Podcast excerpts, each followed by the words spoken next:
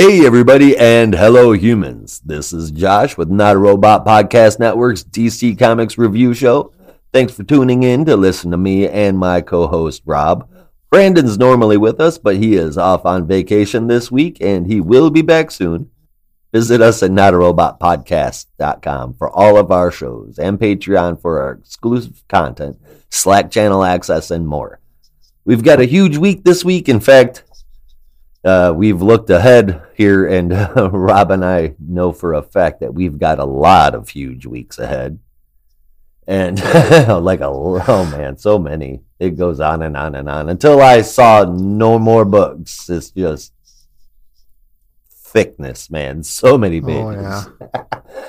DC's going wild. For sure. Now, I heard that prior to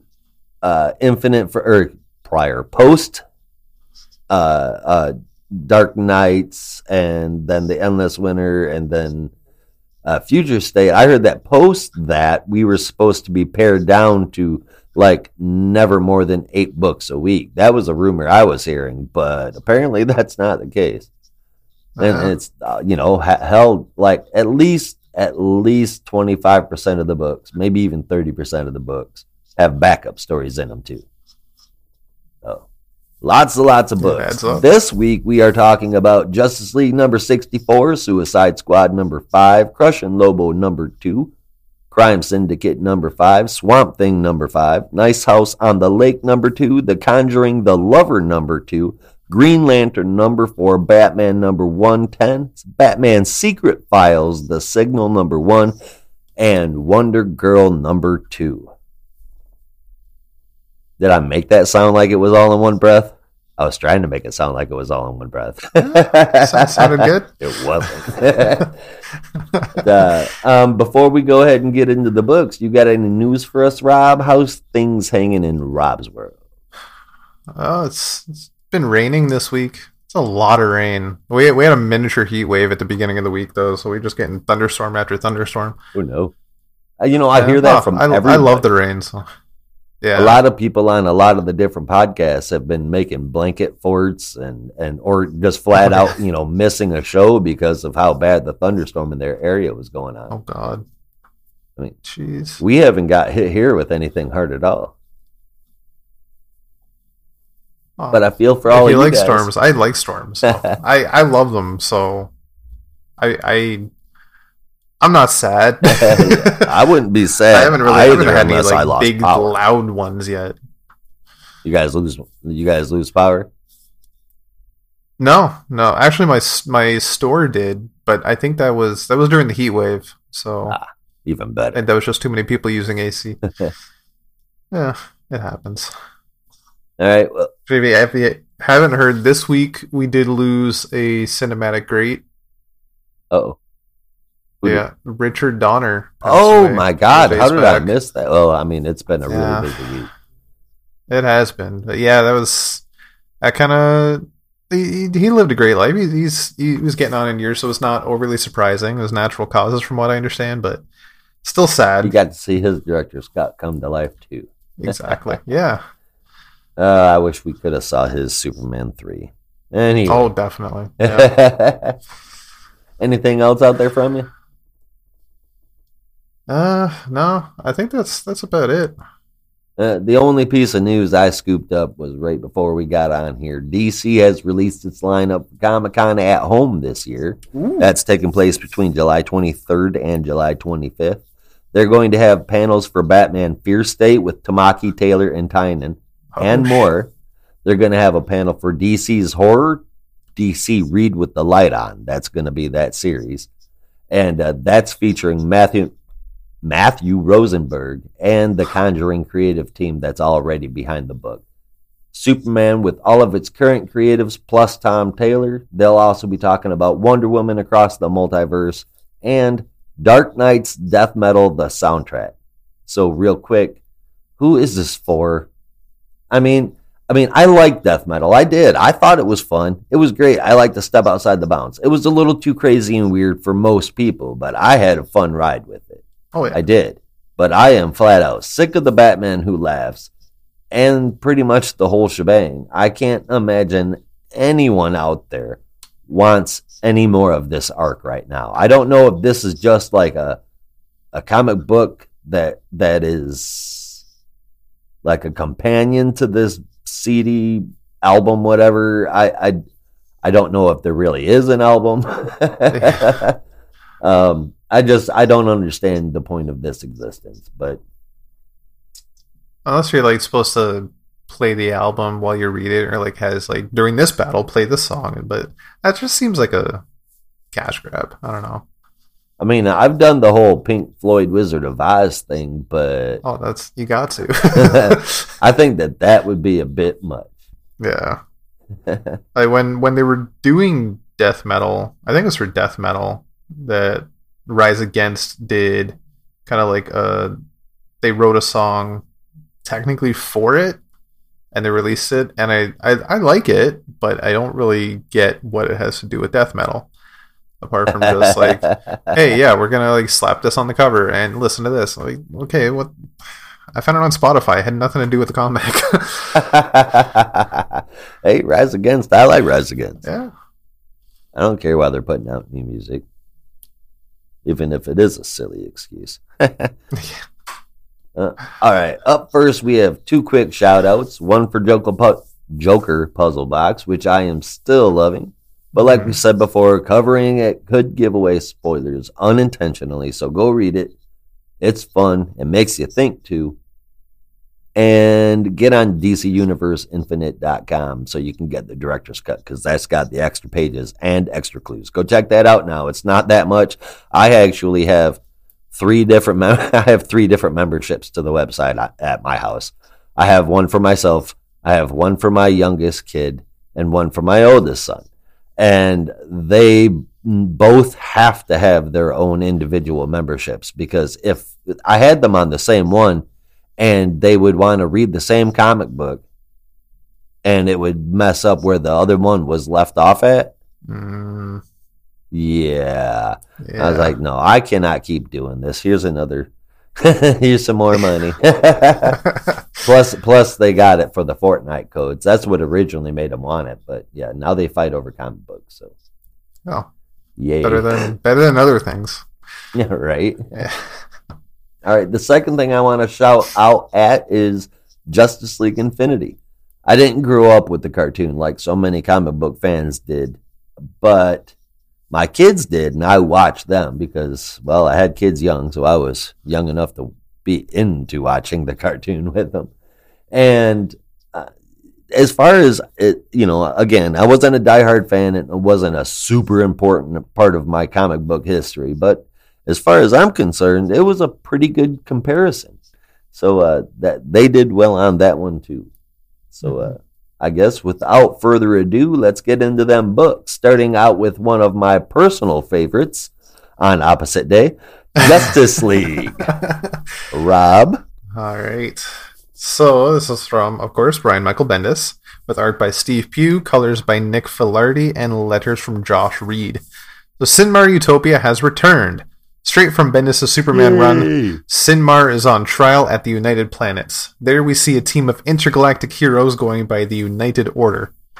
Sin Mar escapes and heads to Earth. The United Order send a distress call to warn the Justice League, and soon after, Sin Mar comes crashing down ready to fight Superman again. Meanwhile, Oliver and Dinah are out on a little retreat, but are interrupted by the Daemon Rose, that you may have heard of from the Checkmate series, also written by Bendis. I found the story a bit better this time, but the art was kind of dragging. Well, yeah, you could definitely tell it was Steve Pugh on the art. That's not the artist that's been with Bendis since he started. But Pugh... I don't hate his art. You know, it's definitely not my favorite. You know, I mean, like my favorite style of art is like one of two, basically, which is going to be Jorge Jimenez or Zermanico. That's like you got to fit into one of those two categories, or be real similar anyway. But Steve Pugh kind of sits in there as an artist I can appreciate, but he's definitely not a favorite of mine. But oh my God, the rest of this book, dude. Yeah. I mean, okay, so like when you say that this book is better than his last book, is that even tall enough to be considered a bar to get over? Not really. I mean this really, for me, this has been total crap, and that's not me. That's not me hating on Bendis. It's what I get out of his story, man. Yeah, the dialogue was meaningless drivel. I tune out so much of it. There were panels where some people did not talk, which is a rare occurrence for Brian Michael Bendis. Yeah. Usually he makes everyone talk. The only reason why certain people didn't talk in some of these panels is because there was no more fucking room for word bubbles. I am finding he's giving Aquaman more dialogue, either foreground or background, than any other character, and I think he just misses the Aquaman book too. As much as it's a really weird set of dialogue, I kind of appreciate it because I miss the Aquaman book so much. I do too. We got the Becoming coming though, so yay for that. That's gonna be awesome. Mm-hmm. As far as I'm concerned, dude, this is just Bendis turning the Justice League into his Superman run, which was what he did. He turned his Teen Titans run into his Superman run, and now he's pulled it over to Justice League. He's still writing the same crap, and I mean, there's never going to be a payoff.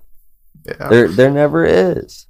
I enjoyed the Sin Mar story to a certain degree, but this one was, oh, it had moments where like, okay, this is like fresh.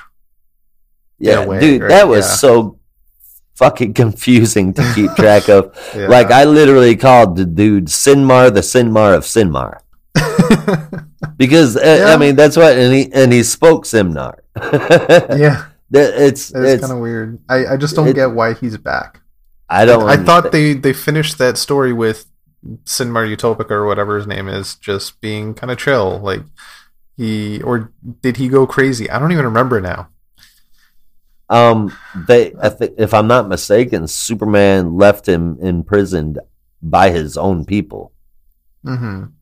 That's what I remember. Do you think that would be the way to go? Why would the United Planets take jurisdiction on that? No clue. Yeah. Let sleeping dogs lie, man. Yeah. You're just keep going back to this. They already locked him up. Leave his ass locked up. Exactly.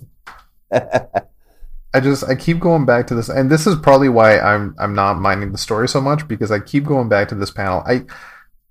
I may be a little harsh on the art. The art can be very good at times, but there's some panels are just near the end. There's a panel where Superman walks in to, I don't know, the meeting room or whatever, and he's just like walking around like a dude, bro. Like, what the hell is he doing? No, yeah, I mean, well, yeah, that's what I'm saying though. Like Steve, he's an acceptable artist, but he's definitely not going to be. He's not consistent, not throughout a whole book. So, that definitely takes some points off. I get what you're saying. I'm not going to hate on the art. Yeah, it definitely has, because there's worse shit that's coming out of DC right now. Yeah. But yeah, this is at the very bottom of acceptable. Just because, like, well, I mean, disproportion throughout a body, because that's what's going on there. Quite a few of his faces are pretty messed up. Yeah. So at least Superman didn't have two pec muscles on one side. Exactly. Yeah. So yeah, like I said, I'm not trying to hate on the art, but it was not my favorite. Yeah. And it wasn't consistent. And the story sucked. And the heroes don't sound like my heroes. Justice League gets a 3 out of 10. Ooh, fuck. See, I still gave it a 6.5 just because I didn't hate the story, it still is not like anywhere near top tier, but I don't know. It's better than the constant confusing throwbacks to Naomi that are I don't think will ever pay off. Ever. Yeah. I don't understand it, man, but wait, did I actually say my score? No. Yeah, you said 6.5 out of 10, okay. Yeah. Yeah. Maybe I would appreciate this. Maybe I would be able to appreciate the story more if the dialogue and the voices of the characters were not so off and so weird and so generic, flavorless. There's no depth to the way that he's making these characters talk. And I know that sounds like there's a lot. That's a lot from a fucking comic book, but look at what you can do with the phrase "I'm Batman." Yeah. Now go through Bendis' last 3 issues of Justice League and look at all the different things that Batman says. Like DuckTales. That. Oh, God. I'm sorry. This is every single part of this. All of the heroes are weird heroes. These are not the main universe heroes. If they are, as far as I'm concerned, with the voice he gives them, they're nothing but imposters, and I'm tired of reading the shit. Definite 3 out of 10. A little harsh there, I know, but whatever. I got dark. Yeah, that's okay. Exactly. That's where we're going anyway. Yeah. JLD is the backup issue in this one, written by Ram V with art from Sumit Kumar and Romulo Fiardo Jr. with lettering from Rob Lee. And the 13th night of the round table, Elnara Roshtu is interrogated by Batman as to who she is and why she is here. There's a quick moment between Ragman and Zatanna where he alludes to knowing her secret, which I'm sure if you have been listening at all, you know what the secret is by now. Ragman pulled that book out and found out that the more Zatanna uses her magic, the more control the upside-down man gains of her. And she's fighting it off now. We don't know how much, but Ragman's kind of like slowly letting her know that he knows.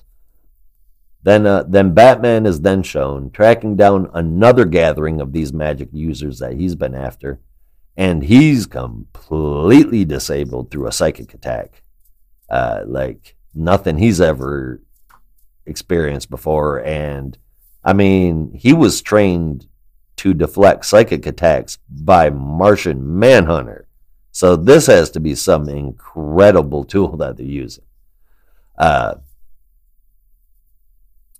Elnara shows up and takes out the bad guys, and as she's about to wake up Batman, someone calls out to her, and it's the tool. It's Randhir Singh, who apparently is quite the psychic, and he's being held captive in his own body, all tied up to a chair. Honestly, it sounds like a cool story, but I felt like the issue was a little lackluster for me this time around. Yeah, I'm in the same way. I get that it's a transitional issue, but pairing that with a new art style was a bit too much. I can't say totally, but I probably would have saw this a little different if I wasn't jarred by brand new art in this book and a total different direction at the same time. I think the art should have came after the transition. But anyway, it was still good. I enjoyed it what it was. It was just a bit jarring a bit, and like I said, a bit lackluster. I give it a 7 out of 10. Yeah, this is a 7.5 for me. I can definitely agree. It doesn't really feel like much happened. Like you said, transitional. There's no Merlin, which I thought was kind of weird. I figured this being maybe a short story, like only in so many chapters, they'd push the story along towards Merlin. But now that we're going in a different direction, I like the character of Elnara, so I'm curious to see where her story is going to go, but I'm really more invested in the Merlin plot right now, and there was just none of that. Now, I did look up Randhir Singh, and I couldn't find any character with the name Randhir, but there was a character named Randhir Singh from like the 80s, I think, that has connections to Jason Blood. And he has very similar powers. I don't know if maybe there's a connection to that character. Randhir Singh had psychic powers then? Yeah, he had like telepathy and there was a whole list of like psychic abilities that he had, and he worked with Jason Blood for a while. Did he happen to look similar to this Randhir Singh? From the few images I found, a little bit. All right, I think I remember like a big beard. So I googled the name and it came up with like a million results, and I was like, well, there's no direct, super popular, obvious influence. So that's cool that you found that long ago character. I don't remember him for sure, but I'm curious to see if there's gonna be any correlation between the two. Yeah, maybe they're related or something. Maybe like brothers. Who knows? But or it could be nothing. But like with Ram V, I imagine there's probably some kind of connection. He's a hell of a storyteller, man. Oh yeah. I tell you, and I was just talking to Jim over at Weird Science about this. The only people who don't like Ram V as a writer are people who don't like darker stories. I can see that.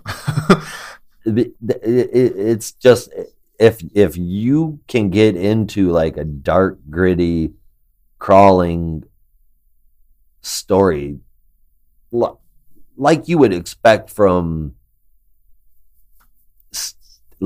Stephen King or even Anne Rice with like her witches books, those were Jesus Christ. They were a snail's pace, and they were gritty and they were dirty, and they were really, really good stories. And that's exactly what you get from Ron V, man. And it's still him that saves this book. And that's unfortunate because his story was a little lighter than it usually is. I rounded my whole book score up to a 6. Yeah, I might go a little unconventional with my scoring because I think I'll give the whole book a 6 because as a whole, even though I rated the two stories higher than that, as a whole, it was a little disappointing. Yeah. Just with like expectations and whatnot. I don't know. Overall. Yeah. Oh, I almost made the wrongest transition into this book. And in doing so, I'm just going to go ahead and pop it on us. But I'm not going to get any further into it than that. There's something wrong with me, though. Anyway, our next book up is Suicide Squad. Rob, you want to take it away on that one? I'm so curious about your transition now. You can ask after broadcast. Oh, definitely. Okay, so this is from Robbie Thompson on writing duties with art by Dexter Soy, Eduardo Pansica, Julio Ferreira, and Joe Prado, with colors by Alex Sinclair and letters from Wes Abbott. Enter Bloodsport. Robert Dubois has been taken in by Waller, against his will, but still taken in. Permission Nobody for gets him taken in of their own volition. Oh no! Permission for him is to travel the multiverse and bring home various metahumans she can add to Task Force X. While on Earth 3, he finds Black Siren, a counterpart to Black Canary. Before he can take her in, Ultraman finds him and takes him down hard. Very hard. Ultraman then destroys the cranial bomb and asks where to find this Waller. Also, Levi Kamei, the current Swamp Thing, is also on Waller's radar, which I found very interesting. This is really the book that just connects to everything else. They've had like 3 different crossovers in 5 issues. It's interesting, but. It's got a lot going on, and it tells you that the Suicide Squad obviously is being set up to be a central plot point, much like Batman and Gotham City. It sounds to me as though they're going to be surrounding the Suicide Squad with like stories, having them weave in and out of other titles. So it makes more sense rather than them all just being together and off on their own shit. Because how else is Harley going to be a part of Task Force X and helping keep Gotham safe? Yeah, that's exactly it. I appreciate the weaving in and out, though. It's a little fun, I think. Yeah, and especially this now tying into Swamp Thing. I did not expect that in the slightest, but that's going to be interesting. Yeah, no, I didn't expect it either. Bloodsport for me is always cool. He's a badass looking dude, and I don't know if Rob mentioned it or not, but one of his big deals is that he has the ability to summon weapons to himself. He's got to have them from someplace else, though. And in this book, that someplace else is literally Waller's armory up until she says no. He gets a kryptonite rifle to take down Ultraman, but he doesn't realize that for Ultraman, kryptonite is like cocaine. It's a hell of a drug. But like I said, I remember when I was a kid, my brother and I would get into these arguments about which character was better because they were, I guess, not similar, but so different from everybody else that they kind of are similar. Bloodsport or Deathlock. I always thought that it was Bloodsport that was better. So it's cool to see him in here because I haven't seen him in a while. Waller wants Swamp Thing for something. Yeah, who knows? Well, we find out later on in the review. Surprise! that was an even bigger surprise. Yes, it was. We'll get to that. The way it was phrased and everything, it was really... Now I'm like, oh my God, Suicide Squad, Swamp Thing, Teen Titans, Crime Syndicate. Yeah, technically. Even though it's more just like... That's all gone. Different perspective. That's all gone next month anyway. Yeah. Yay. For me, Bloodsport was a little too 90s comics. Yeah, of that's a feel. Where you came from. Yeah, but I think this issue really makes him work, and I'm excited for the movie. It's going to be in that in the Suicide Squad. Oh no, that's Deadshot, not Bloodsport. Oh, there's Idris Elba is playing Bloodsport, not Bloodsport. Not the old Suicide Squad, the new Suicide Squad movie. It's a new... No, he's playing Bloodshot, right? Or Deadshot. Deadshot. Nah, Deadshot was Will Smith. They didn't recast him. They just dropped the character. Suicide Squad. Yeah, 2021. Bloodsport. I'll be damned. Yeah. He's not supposed to be so pretty. What the hell? Anyway, I mean, I guess I can overlook that. I'm sure Idris Elba will portray his crazy vengeance. Oh yeah, well, he's so fucking good. But that's a different podcast altogether. So, oh Jesus! But I still enjoyed the character, even though he might have been a little too pouches and guns for me, but. That's what I loved about him. Yeah, that's honestly that's what's great about the character is just an endless array of weapons, and it is very interesting. So I'm excited to see where this goes. This is an 8.5 for me. I really enjoyed the issue. I think this is a bit of a step up from other ones. I've been enjoying the series as a whole, but for me it's been getting better and better. I don't know about you, but that's the way I feel. The story keeps progressing, even if it is starting, I felt like it's starting to slow down just a bit here in this, but I don't think it affected it that much. It still pulled me in and had, one of my niche characters from way back in the day just happened to cameo up in this bitch, and that was cool as hell. So even though I felt like the story was pretty crawling here, we got like one little cool thing dropped in here, and the cameo. It was.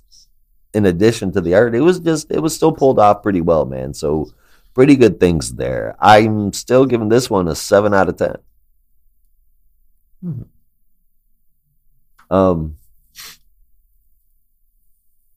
I wonder if we're going to end up seeing... Surely not. Hopefully, our Suicide Squad won't mirror the movie by the time that it comes out. It looks like they're already doing that in a way. A bit, but I'm hoping that it stops there. I mean, Tom Taylor killed King Shark, so that's not going to happen. Right? Bye, King Shark. All right, yeah, he kind of obliterated him. And speaking of obliteration, we got a pair of people coming up next that are rather proficient in Oblivion. And that is Crush and Lobo. And by proficient in Oblivion, I mean smashing things into. Written by Mariko Tamaki with a cover by Amanda Connor and Paul Mounts. Art from Amanke Nwalpan and Tamra Bonvillain with letters from Ariana Marr. First up, I really like that cover. Super fun. Great colors. I like that. The story is called I'm Fine, a.k.a. Travel Mugs Are Very Useful in Space. There's a good reason for that title, because it's pretty much the story, too. This is Crush sailing through space, guzzling coffee while deflecting emotions about her recent breakup. She starts telling herself that she needs to deal with Lobo if she's ever going to be able to deal with her own shit. And while that's going on the inside of the prison, Lobo shares in group therapy that he feels as though his therapeutic journey may be cresting. We don't get to see what that means, though. It's Lobo and he's smiling, so I get the feeling the shit's about to hit the fan. Oh, for sure. And we end it with Crush actually showing up at the prison about to see Lobo, exactly while Lobo is sitting in his therapy session, smiling, more than likely about to cause a bunch of mayhem. So I can't wait to see how that works out. I have a feeling that the next one is going to be Crush versus Lobo, but we'll have to wait and see. I am loving this. 8 out of 10. Yeah, I'm also very much loving this. It's a very fun book. The one thing I can say, and maybe I've just gotten too old, but the voices for youth in comics these days just sound off to me, and I think this one's kind of one too many.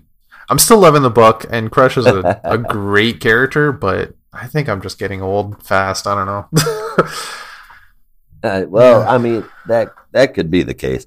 I think for talking as a kid, this one is, obviously she's a bit emo, she's a bit over-emotional and pretending that she's not. So, I mean, that's exactly what she's supposed to be.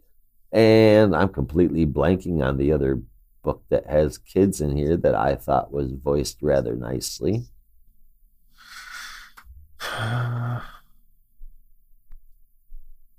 well, we'll talk about it. Anyway. Yeah. Yeah, I mean, if you're a Lobo fan at all, he has not shown up here much. He's had a couple, basically, few panels going on, but obviously he's coming out real soon, and I can't wait. I think Mariko Tamaki is really good with Crush. Mm-hmm. I can't wait to see how she is with Lobo. Oh yeah, because if she messes up Lobo, no matter how good she does Crush, the book is done for me. I won't love it anymore. Because I love Lobo. Yeah. It would just Fair be enough. A crime. Yeah. Would be a crime fit for Lobo? Who knows? Yes. No, probably not. Any crime is fit for Lobo if there's something for him to get out of it. Speaking of crime, up next, Rob is going to take us through the first part of Crime Syndicate number 5. All right, this is from Andy Schmitz with art by Kieran McCown and Dexter Vines with colors by Steve Olaf and letters from Rob Lee. The Legion of Justice are closing in on Johnny Quick and Atomica, but they get the upper hand. In an accidental reaction, Emerald Knight... I write the initials and I completely forgot the name. In an accidental reaction, Emerald Knight kills Johnny and seemingly also Atomica, but she shrinks down to hide. The Legion retreat with Johnny's body and to heal. Oh, for crying out loud. Sorry, 1 minute. She's on the damn phone.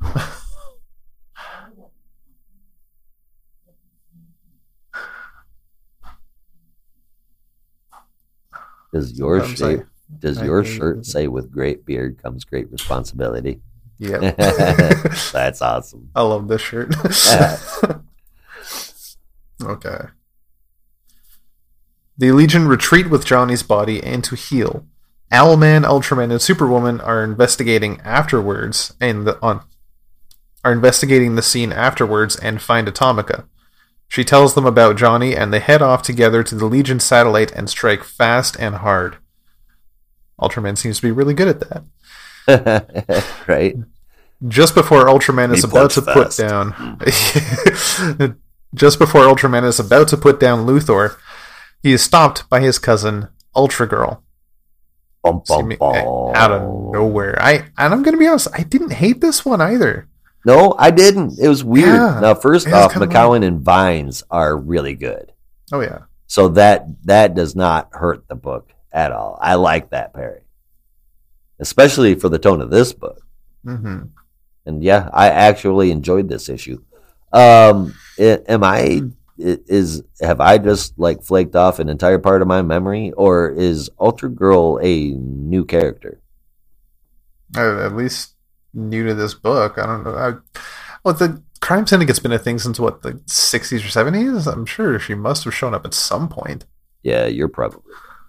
But I don't know. I don't remember her. But then again, I've never really liked Earth 3. Yeah. So, I suppose that's defensible.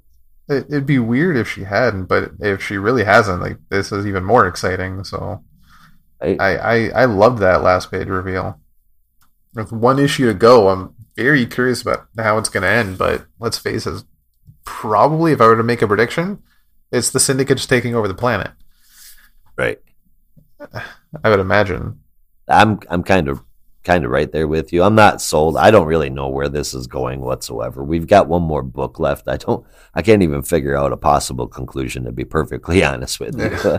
But that's only because of the issues leading up to this. I enjoyed this one, and well, let's find out if I enjoyed the next one too. Rob, what happened with that? Sorry, with the backup? Sorry. Yeah, the backup. Okay, yeah.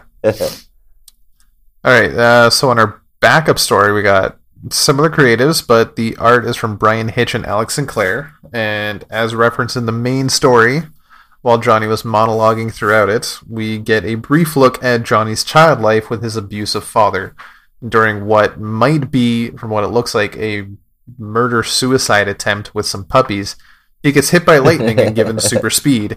That's honestly what it looked like to me. I don't know. I mean, I shouldn't really laugh at the phrase murder-suicide, but Jesus, I mean...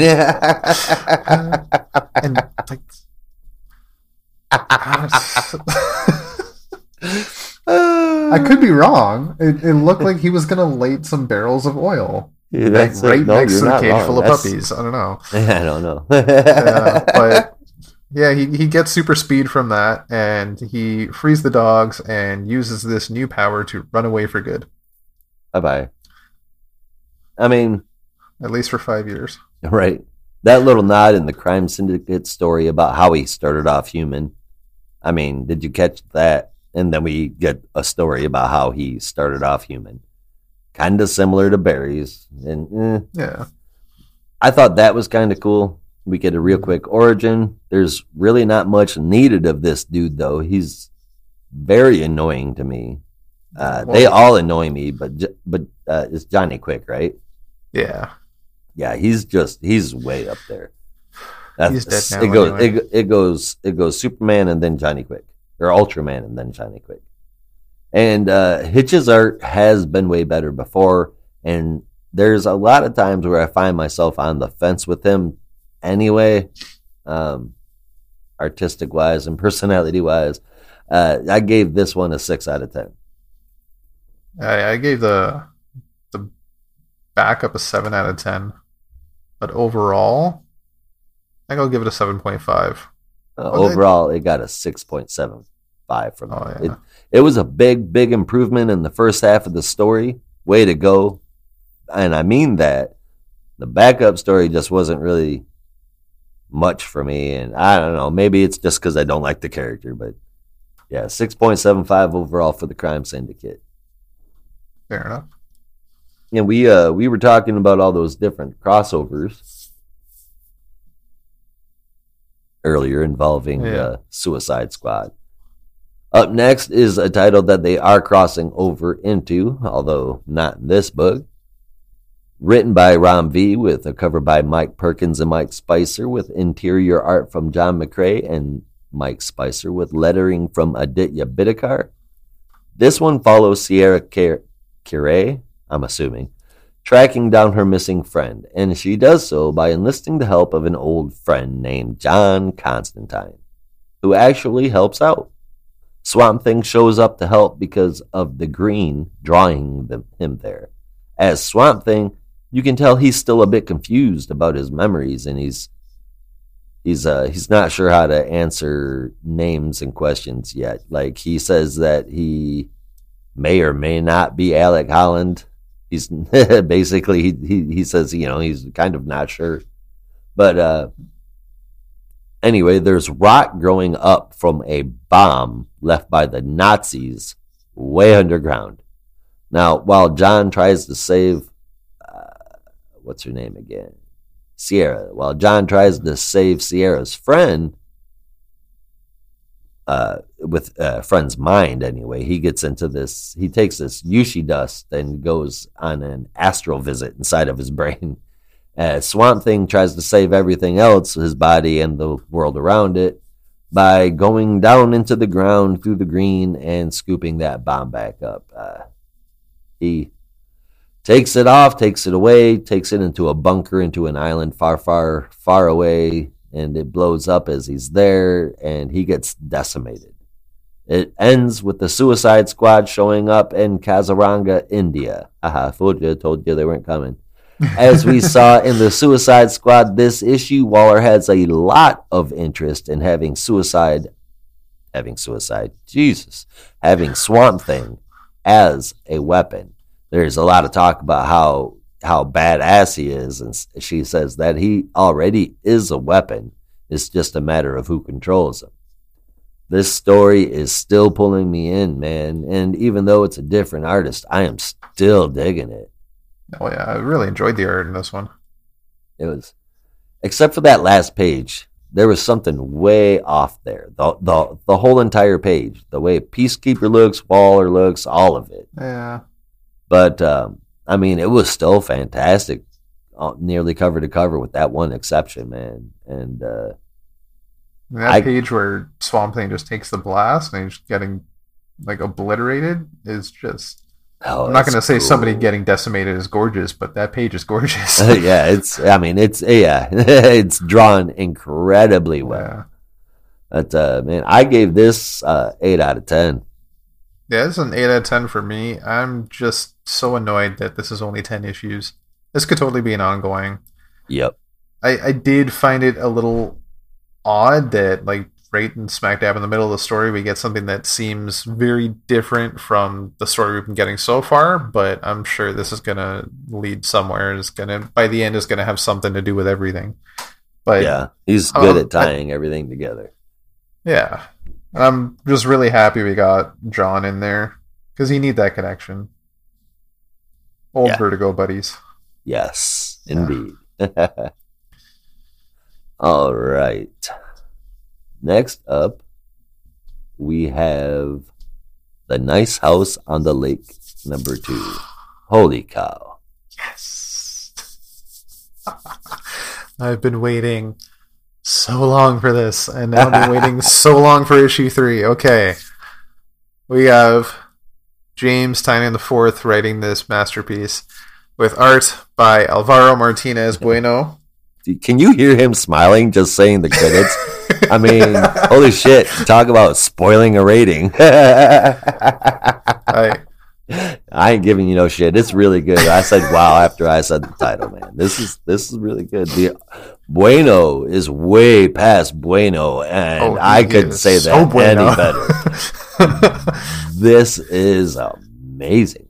But go ahead, Rob. Yeah. Colors by Jordi Belair. Yes, who's awesome. Pencils from And World Design. So I got through the credits. Now I can finally keep smiling. So, Walter's an alien, we think. That's what it seems like anyway. I don't think so. I don't think Walter is an alien. I think Walter was contacted by aliens. I don't know. That whole like sludge body thing is very damning. Well, we didn't get there yet. Oh, that happened in the first issue. Oh, it did? Wow, yeah, I totally blanked on that. Just like right at the end when I think it was the writer kind of hit him with something and then he turned to sludge and then blew her arm off. I completely forgot about the sludge shit. I thought it was a big reveal at the end. Oh, well, anyway. Carry on. Anyway. So he's trapped these 12 people in a house together while the world around them and it is ending violently and gruesomely.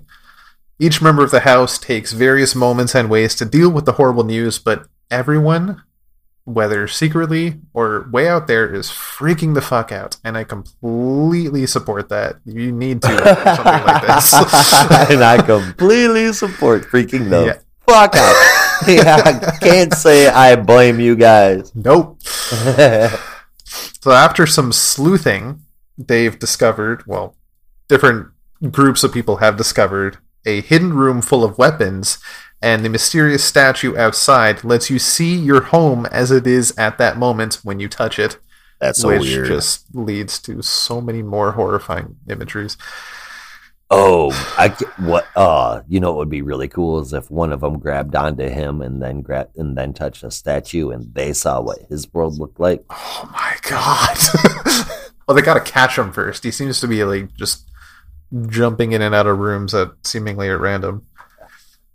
Yeah. So just like last issue, I don't know why I went in with lowered expectations. Just enjoy the ride. But I'm gonna be honest, just with how amazing issue 1 is and having a history with reading comics, like amazing first issue does not mean amazing second issue. It's the same thing with movie trilogies. Don't expect the sequel to be the best.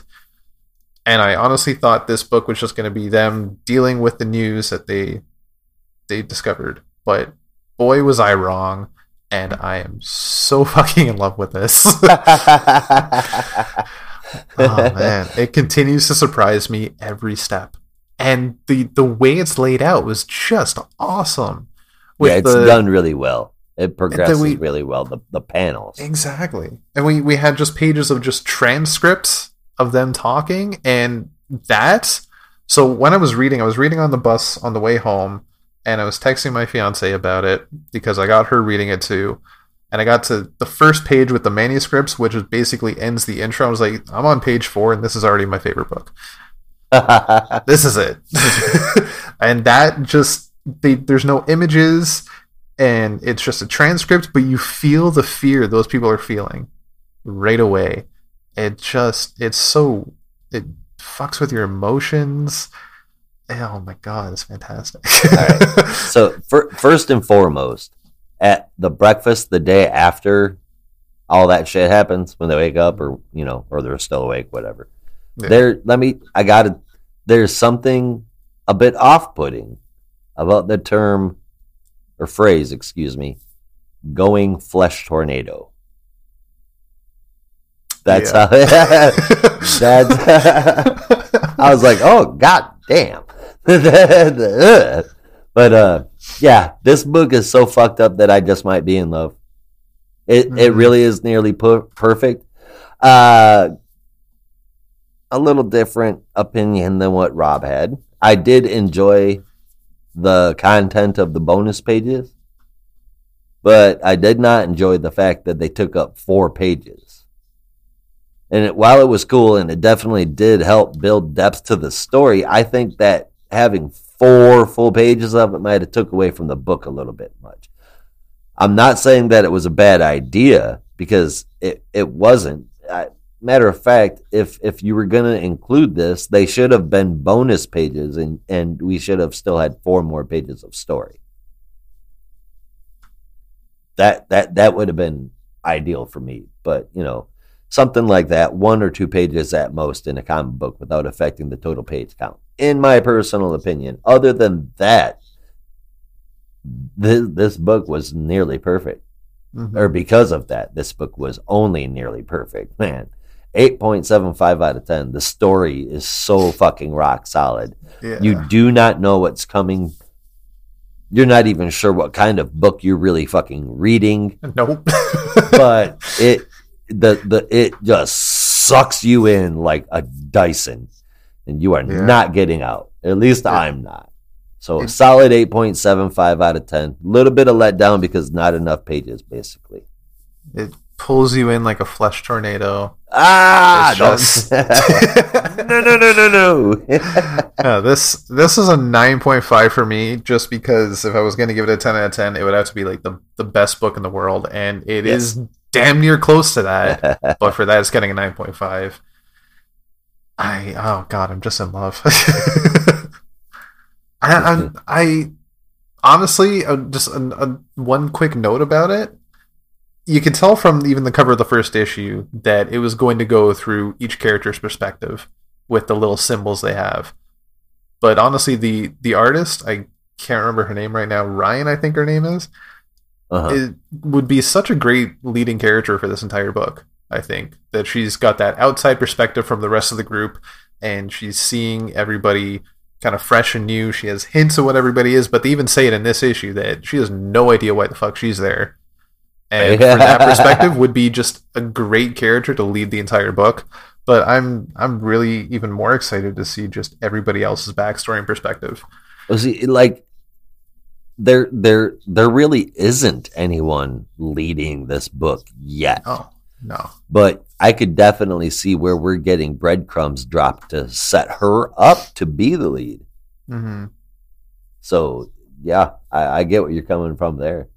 I'm 2 issues in, and I'm like, duh, give me more. That's somebody who I've given shit about Batman stories for, and Justice League Dark, Justice League Dark far more than Batman, but this was, oh my God, get him outside of capes, dude, and this guy is a rock star. So good. One thing I'm curious about, these intro pages with each character just talking about their part of the story in what seems to be like the future, because like the forest around them is on fire. Is that them? Well, aren't they, the place where they're at currently, isn't the world like destroyed around them already? Yeah. But so that, even that, like how far into the future is that? Like the artist was like missing an eye or something. She had a bandage on her eye, and like this guy, I can't remember what his title was, but he's got like scars all over his body. What the fuck happened? And is this actually going to lead up to these moments? And if it is, who are they talking to? Is it just monologuing to the audience, or are they like specifically talking to somebody? I'm imagining they're specifically talking to somebody. It would be weird to end the book with just the whole cast breaking the fourth wall, like some kind of Friends reunion. But yeah,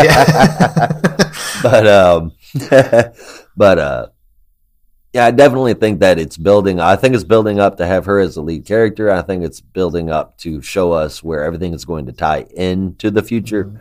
However, I think that there is a chance we're going to be constantly shown what the future is going to hold, and then perhaps through their current actions, we may see that future change. However, even in present day, the world around them has been destroyed, so there's not a whole lot that they can do. Unless homie's got some alien rewind button tech, like down in his basement. Like they showed him in college, and he almost didn't want this to happen, but no, it definitely sounded like he knew it was going to happen, and there was nothing he could do about it. But he couldn't say anything, or else everyone would think he was crazy. Yeah. See, and that right there, that's why I don't think he... That's what made me think he wasn't always... Like, he wasn't like some kind of alien scout or anything. Unless maybe he was, and he was just like, I can't figure out. I'm going to have to know more. That's the end of the story. I need spin-offs of this shit. I need to know about this. I need to know about this dude's childhood. Like, how long has he been on Earth? I need all the details, Tynan. Yeah. This book cannot come fast enough. Like, for a Black Label title, it suits Black Label so well, but this would even fit so well in just the DC horror imprint, I think. It could, but then again, we still have no... We still really have no idea what kind of book this is. Yeah. I mean, bottom line, we really don't. There's some horror elements to it, yeah, but there's also some teen slasher elements to it, which I feel are like a total different genre. And there's heavy mystery whodunit suspense going on, and I feel like that's the primary theme, I guess, of the book. Is that suspense stuff? So I am a little confused as to why we've got a Black Label and a horror, and then we've also got horror comics that are coming out that aren't underneath the Black Label, the horror imprint. I don't know. Anyway, just keep these damn books coming up because I'm enjoying them. Yeah, or at least this one. Can't wait to see what he can conjure up next. Oh.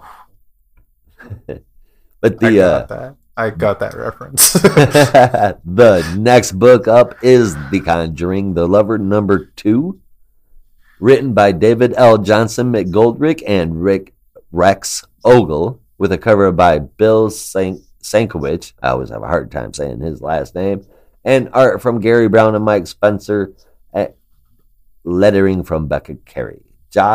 Jess is at college. I almost called her Josh. Jess is at college and she's being haunted. She's got low self-esteem and she's very jumpy, and even more, she's antisocial. She gets invited to a party and her friend talks her into going, but it's completely through peer pressure. The haunting follows her through the party. She can feel it. She trips out at the party, yells a bit, and then she is asked if she wants a drink. She's like, okay, yeah, I could use one. And, you know, she's been followed around by ghosts and knows it, or at least feels it. So I can understand her needing a drink. Anyway, she goes to take that drink, and while she is, the dude tries to kiss her, which, of course, sends her home immediately. She gets back to her dorm. She's trying to go to sleep, tossing and turning, and the voices are driving her crazy.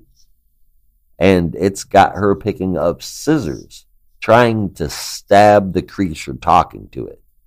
Except she thinks that creature is her roommate sleeping next to her. So that's no bueno. This story feels very much like the Conjuring movies in printed form.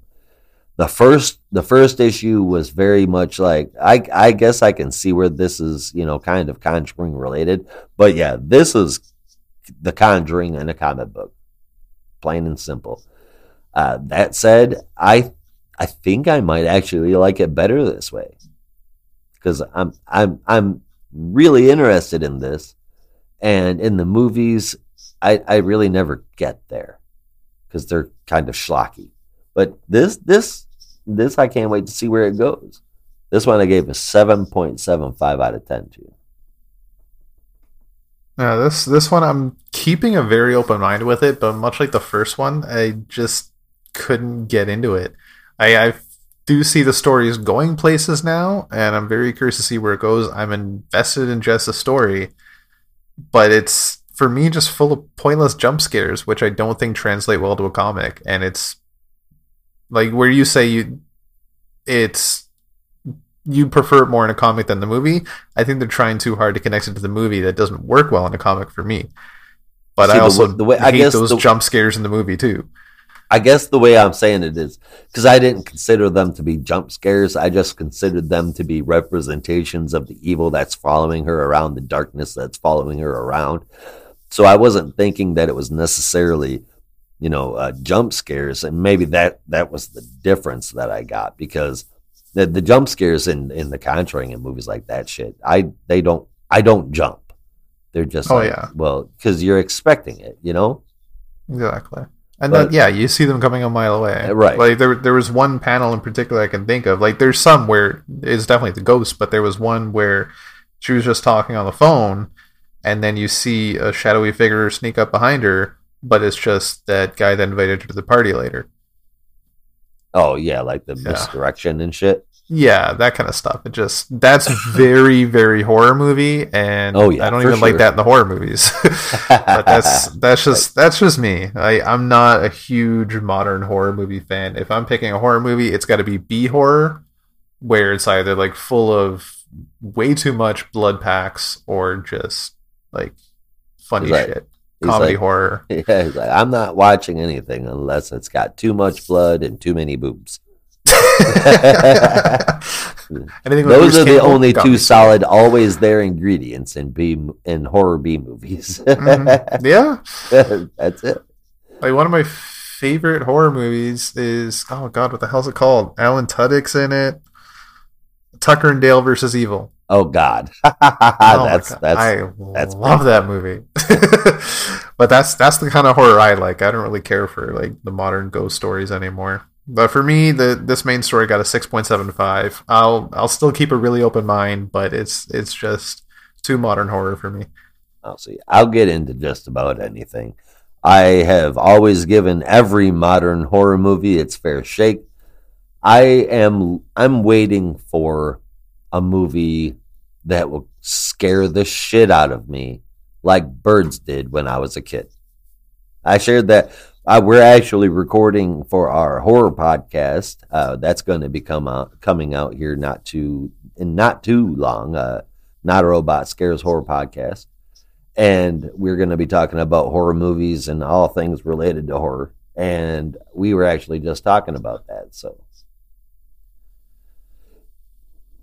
I don't know. I liked it. I think it's better in this form than it is on the movie, because the movie is just, it's all cheap shit. It's all jump scares. It's all tacky. And it's aggravated me since the Blair Witch all the way through Paranormal Activity. So this is all nothing. I've already said all this on the horror podcast, and I tend to rant and rave, so I won't keep going about it. But I definitely do enjoy this more than the movie. So solid 7.75, but not a point higher. But next up is The Artifact Room, written by Jay Grayson, with art from Juan Fiera and letters from Becca Carey. This is the story of a cursed wedding dress that takes the lives of its owners and then murders it, and then that would-be bride's name is displayed on the label. Did you catch that? It's a cursed wedding dress that takes the lives of its owner and then puts that owner's name on the label after it's killed it, and then makes its way back to the store. What? Actually, ghosts do. it for what it was, man. I mean, it was crazy, but I mean, that's the kind of shit that a ghost story is, and I really thought that they did a great job with it. I thought that the art was fantastic. It was a fun story to read. Definitely not scary to me, but it's definitely, you know, it's a ghost story. It's something that gets told around a campfire. So hell yeah for this one. 8 out of 10. Yeah, I definitely agree. These backups for me are actually the more interesting part of the book. This was a good ghost story. The last one was a decent ghost story. I love those old tales. I love those, like, like I think I mentioned this last time, like I grew up on freaky stories. Are You Afraid of the Dark? Goosebumps. Like that's the shit I like, the small ghost stories, and these just really do it for me. I grew up on Hardy Boys and R.L. Stine. Yeah. Hell yeah. Yeah. The good shit. Yep. The one thing which was probably the bloodiest scene, I think it was the only bloody scene in this story, was the OG bride having killed her husband and everybody sitting at the table. As gruesome as it was, and it was fun to look at all like the blood everywhere and on the curtains. The one thing I could not stop thinking about was, who did she kill first?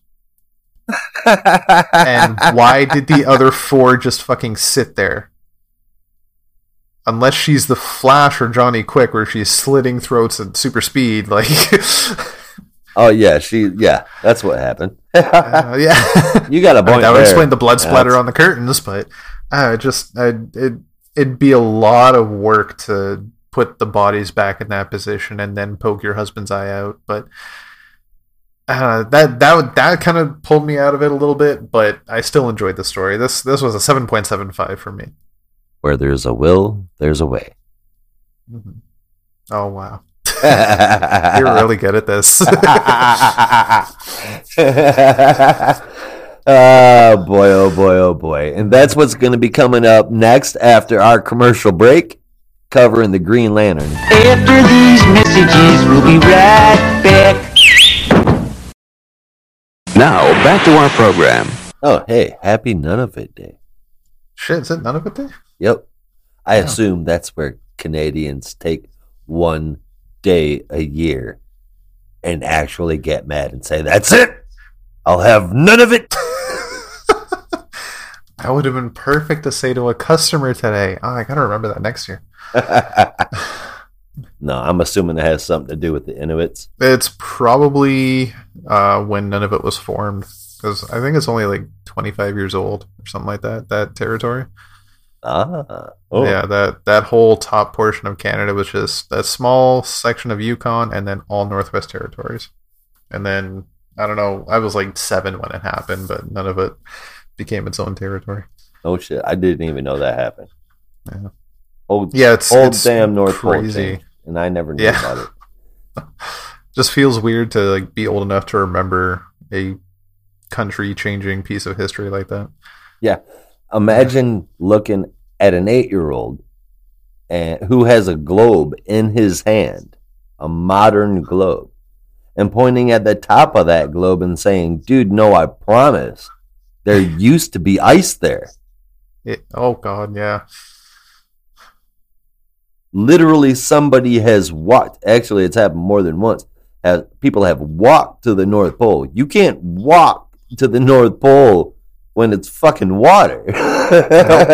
You can't do that.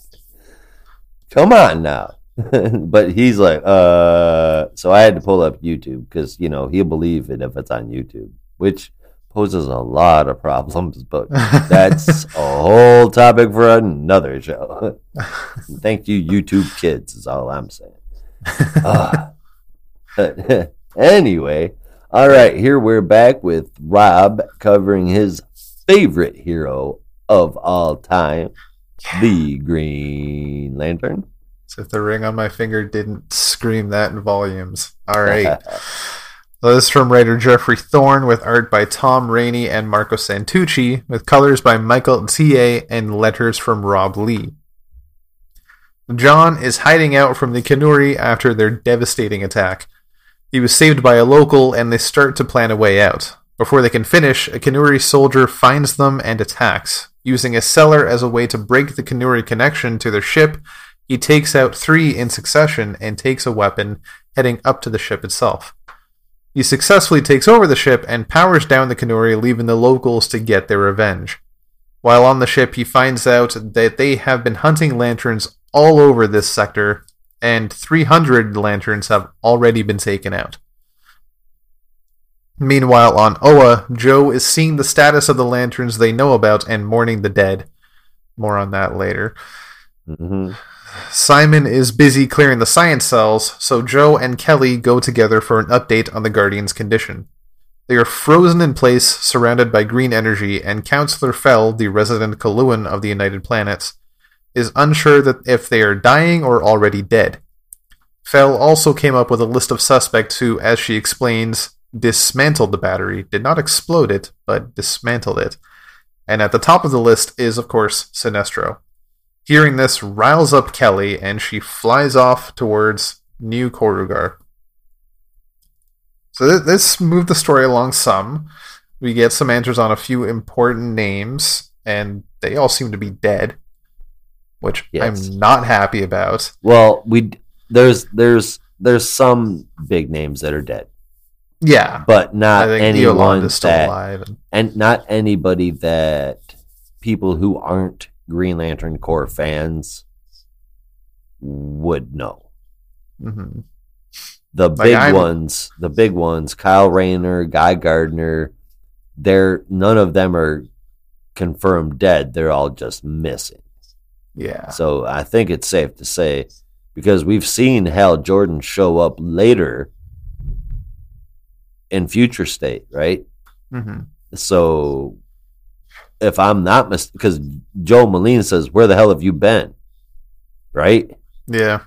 And everybody else, he's got a power ring. Nobody else has a power ring but her and him. Yeah. So I can't wait to see where the fuck this is going. Oh, yeah. This is very interesting. Oh, my God. It's going to be so awesome. Yeah.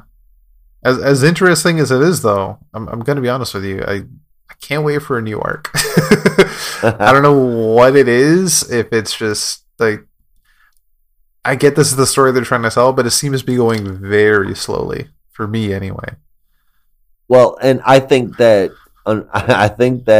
if that's what you really feel in your heart, I think you're going to be disappointed, because I think, like Batman and his universe, I think the Green Lantern Corps' universe is going to be slowly working toward that Future State story. Yeah, I see that, like, I say that with like 90% confidence here, man. 90% certainty that that's exactly what's going to happen. Now, if that's a problem for you, so what I'm saying is that it's going to be a slow story. Oh, yeah. So that's fine by me, because I know what the end game is going to be. Or at least I know what a big, huge part of it is going to be, because there's a story that's going to carry on past that. So I'm curious as hell to see where this is going. I'm roped in, man. I get it. Not a lot happened in this one, but we did find out a little bit. There could be a slowing of time on some things due to quantum entanglement. There's lots of easy-to-understand YouTube videos about that, I promise. Only 93% of their technology failed, so not 100%. All the rings did fail, but they shouldn't have. And something is definitely going on with Kelly, because we still don't know about that. She's speaking in Spanish, which isn't a problem, but the ring translators are not translating her. And her voice is definitely drawn differently than it normally is. Plus, she's got some wide eyes. Not to mention that, but she can bust the hell out of a light construct. Yeah, like I was thinking during that moment, she kind of looked Super Saiyan for a second there. Yeah, I mean, she was going full on badass, and yeah. I can't wait to see what the hell that means. Because I mean, you know, up until this point, her biggest part in the Green Lantern Corps was that she had somehow cloned a ring, you know, or well, at least stole a cloned ring, turned into a gauntlet. But now it's getting really fucking cool. I gave this an 8.25 out of 10. It looked great. I like the way they're handling their story. I think it's fun, and I think it's full of mystery. Who did it? Red Lanterns, Bright Circle, the Controllers, the Reach, or Sinestro Corps? That's the options that are presented to us from the book. Rob, can you tell me a little bit about all of these guys? I know who the Reach are, if I'm not mistaken. That's the alien tech with the blue beetle symbiotes. Yeah. And then the Sinestro Corps, of course, is New Thanagar, Sinestro, and the Yellow Lanterns. Yeah. But Red Lanterns, they continuously have new leaders, but usually it's Atrocitus. Mm-hmm. Who the hell are the Bright Circle and the Controllers? I am completely blanking on both of those. So the Controllers, if I remember right, they were like the third offshoot of... Oh, Moo. The Guardians. Like Moo the Controller. The one that was just in Grant Morrison. Never mind. I know who the Controllers are. Okay. So that, yeah. I just had a brain fart with that, but I do not know who the Bright Circle is. I've heard of the Bright Circle. I meant to look it up, but I'm sure I know it, but I can't think of it right now. Okay. Well, then I don't quite feel so bad. But I'll be honest.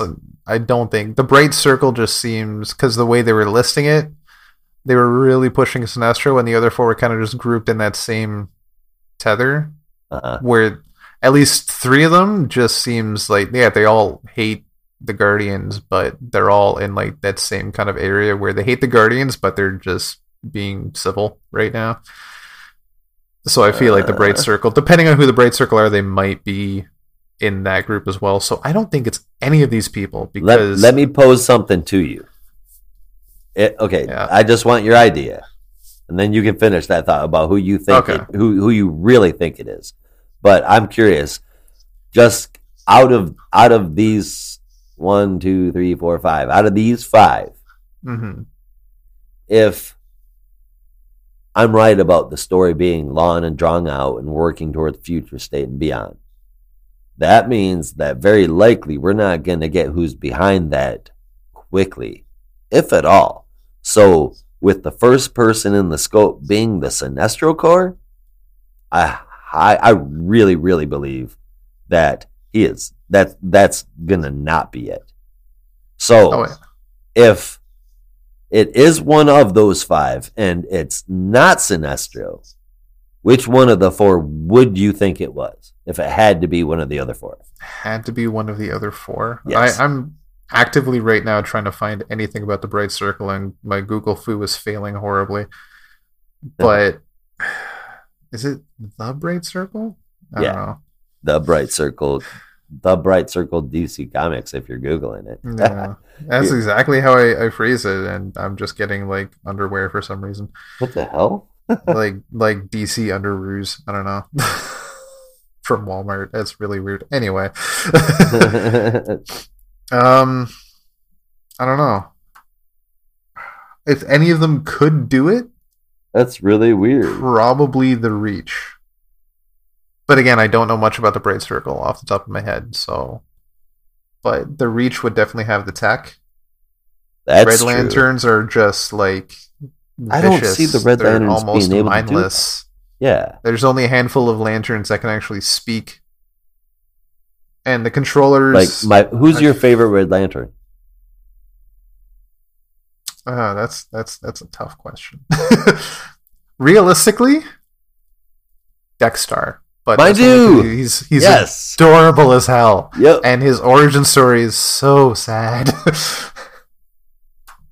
Yeah, it is. Wait, I don't think I know his origin story. Oh, I'm going to send it to you. It is. If you love cats, you're going to cry. Oh, I'm not. Honestly, I mean, I love my cat, but I'm not generally a cat fan.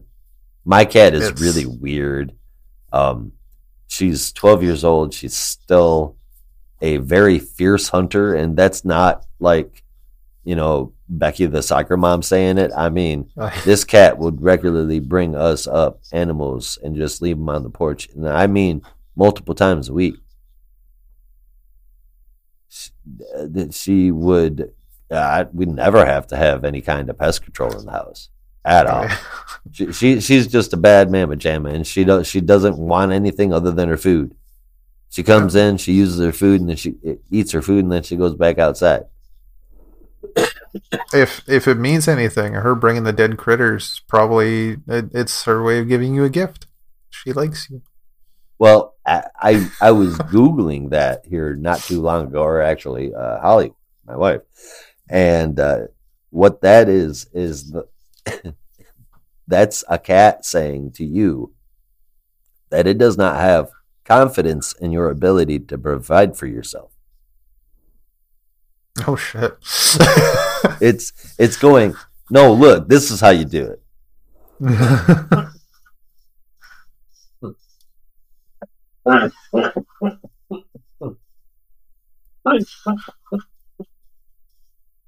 Ooh, I should stop smoking.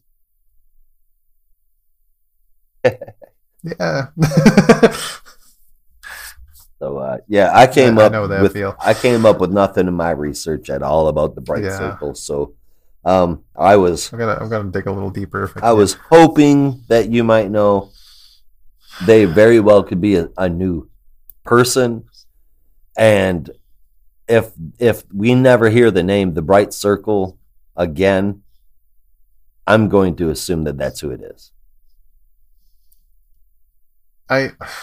See, here's what I'm saying. It's none of these five, unless the Bright Circle is specifically that group of witches from that planet in like the first issue. And I want to go back and reread that and double check. Maybe that's who the Bright Circle is, that group that they used magic and they claimed the Guardians stole the Star Heart of the universe. I'm going to double check that. What did they call themselves? I don't remember. That's the Circle, I don't think. Because I'm thinking it might be them, because they're still really playing up those people, those characters, for seemingly no reason. They're in the science cell, they're locked up, but they still have dialogue. So that really seems like they're still going to be a big part of the story in the future. And who knows? Maybe there's only two things that could dismantle the central battery, and that's either superior technology or magic. Yeah, because they definitely said dismantle, and that just means takes apart. That doesn't mean destroys. Yeah. So if it can be dismantled, it can be put back together. Mm-hmm. And let's face it, it's not the first time the battery has been taken out. Oh, no. It's probably not even the fifth time the battery's been taken out. Nope. It's happened a lot. The Guardians don't really live up to their title. No.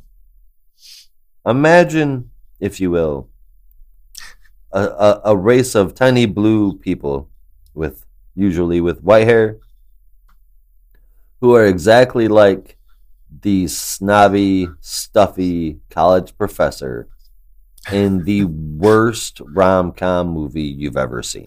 That is the Guardians of Oa.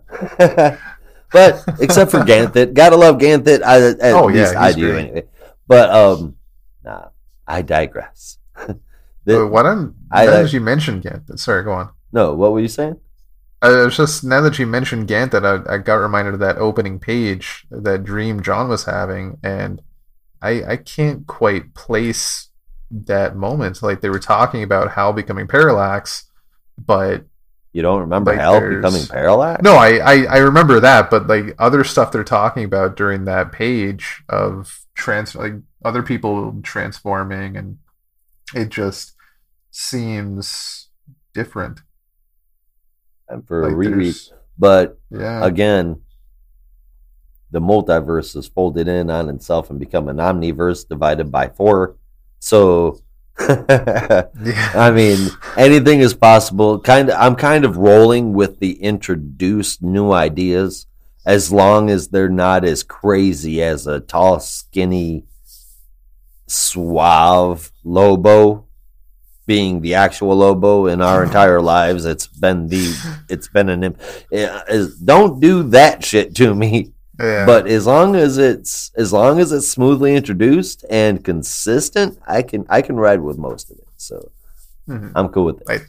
There's still a lot of questions to be answered, like what happened to the central battery, what's with the Star Heart, we still don't know everything about Joe's ring. I don't think she does either, so why hers is working where the others failed, because hers is different. Kind of runs on itself, because hers is connected to the battery. It recharges itself by itself. Yeah. So it is not connected to the battery. It wouldn't be affected by the battery going out in any way. Fantastic. So maybe that's what, because that was an experimental ring that that's what the Guardians created. Yeah. But the Guardians are full of secrets. Even these newer Guardians, the new Guardians, they're full of fucking secrets. They're just like their fifth predecessors from like 5 generations ago. Yeah, they don't tell Guardians. Everybody anything. The only thing that they're guardians of is the truth. Exactly. Not like keeping it in some library in a bunch of tomes. Just like, you know, consistently lying all the time. One giant one that only they can read. Right.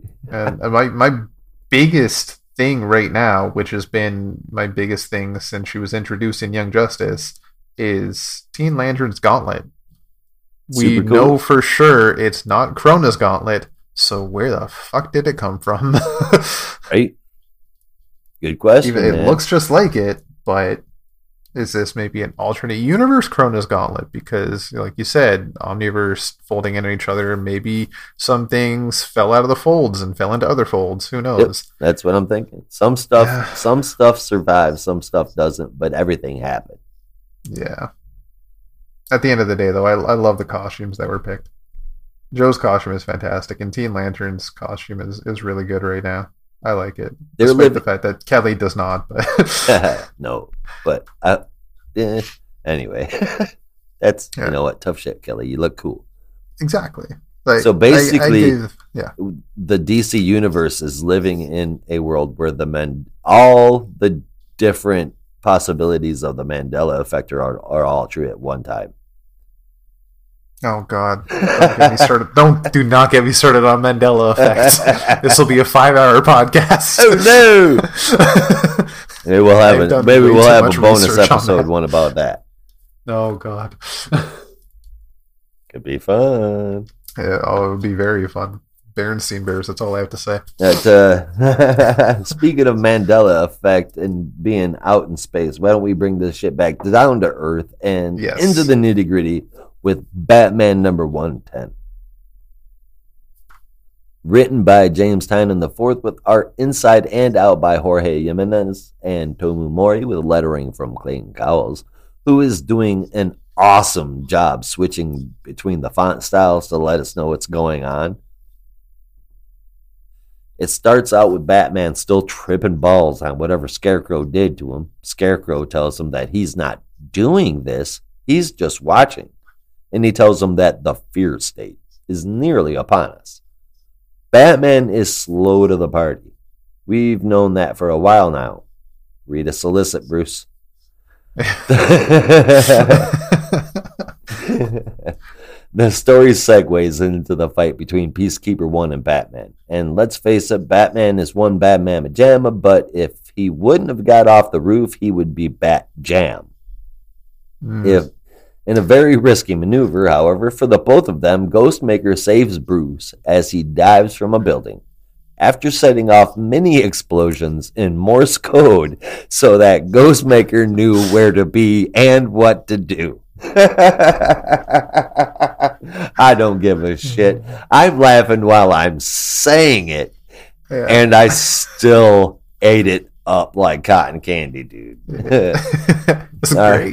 While the Bat Fam regroups, Harley finds out the identity of Peacekeeper One and tells everyone that as a guard, he was a sadist and always has been, even back when she was a psychiatrist. Speaking of which, PK1 and the Magistrate have gone after the Insanity Collective. When told they don't know how to fight and will surrender completely peacefully, PK1 calls up Simon Says they're resisting and is granted permission for lethal force. Dude. That bastard. Story aside, I know, right? Story aside, as always, with my man Jimenez,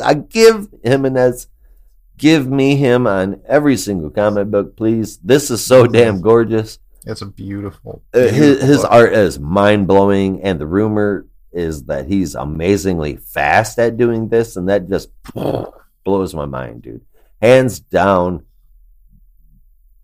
he's my favorite artist. And Tynion is continuing to keep this story interesting and worthy of investment. It is worth the money to buy this book. And there's no argument against that. Period. I have to give this one a 9 out of 10. This was an 8.5 for me. I am so excited for Fear State. And I know we still got so much of the story to go through, but that little tease of Fear State at the beginning was just super exciting. I can't wait. Yeah, it's got to be happening in the future for sure. The whole hallucinations and everything. Oh, yeah. But then it can't be at the same time because he's warning him of the future. So, again, and I haven't been able to tell this the whole fucking run, when are these hallucinations happening? That's not that important to me. I mean, I'll find out eventually, but yeah. It's one thing that's just been picking at me the whole damn time. This is, what, part 5 of the story? Yeah. So it's got to be coming to a head soon. Like, story arcs aren't usually longer than 6 or 7 parts. Dude, they are shaping the DC universe, I'm telling you. Yeah. This is not going to be a whole bunch of people running all over. There's all these up-and-coming artists that are artists and creative teams that are involved on these side books and the big books. They also all have Joshua Williamson credited with them. Dude is making sure, he's been given carte blanche to make sure that the DC universe stays coherent. And it's him that's kind of shaping it. I don't think he gets a choice in the talent, but I do think he gets a choice in the story and how the characters are used. At least that's according to the articles that I was reading. But in any case, as I was appalled at this decision when I heard this, that he was going to be in the front of Infinite Frontier. But I need to eat my words right now because he is handling this awesome. Oh yeah. Yeah, this is a fun, very fun event they got going on. For the first 7, 8, 9 months of this podcast, I spent asking on there, when is this going to get any better? It finally has. That's all I got to say. And this is proof of it, man. Tynan and Williamson together at the forefront of DC really works for me right now. So solid 9 out of 10. Next up is the backup issue, Ghostmaker. And Rob's going to tell us about that one. Definitely. So this is also written by James Tynan IV with art by Ricardo Lopez Ortiz, colors from Romulo Fajardo Jr., and letters by Clayton Cowles. Ghostmaker is getting closer to Madame Midas's main castle, now in the underground tunnels. As he's fighting off a horde of robots, it's now Instigator's turn to tell his story with Ghostmaker. After leaving a trail of bodies years earlier, Ghostmaker hunts down Instigator, and at Instigator's request, Ghostmaker fights without his armor, but he was still a formidable opponent using pressure points that slow down the giant gator. He demands Madame Midas blow up the tunnels and finish Ghostmaker for good, and she does just that. There's not much to say in these chapters going on right now. We've said it before, or at least I've said it before, with these backstories, it's interesting, but you only get so much page to work with, and I'm more invested in the story that's happening in the present with Ghostmaker on that island, trying to get to Madame Midas's castle and fighting these things along the way. I don't really care too much about the backstory right now. Okay, or at least it's not as interesting. Here's my thing. Like, I'm digging Ghostmaker as a character, but how many parallels do you need to show us between him and Batman? I mean, he has his own version of Killer Croc. He's got his own version of an Alice in Wonderland kind of person. I mean, this is all insane. Mm-hmm. I want to learn about him, and I want to read stories about him, and I think he would more than fit into the Batman titles or detective or something. I think he would fit into these normal stories much more often, but to have a backup and not showing us like his origin story, it feels kind of like, okay, this was way better than last time in every way. More peaks of Ghostmaker and who he is, what he is, and making it look good while it does happen. I gave this a 7.5. I thought it was a good backup story. It's definitely not rave worthy, but it was better than last time. Last time, he was walking around with a tiger head shooting lasers. Oh, I'm going to admit, I loved that part. Where in the shit does that fit into anything? I don't understand. I don't understand.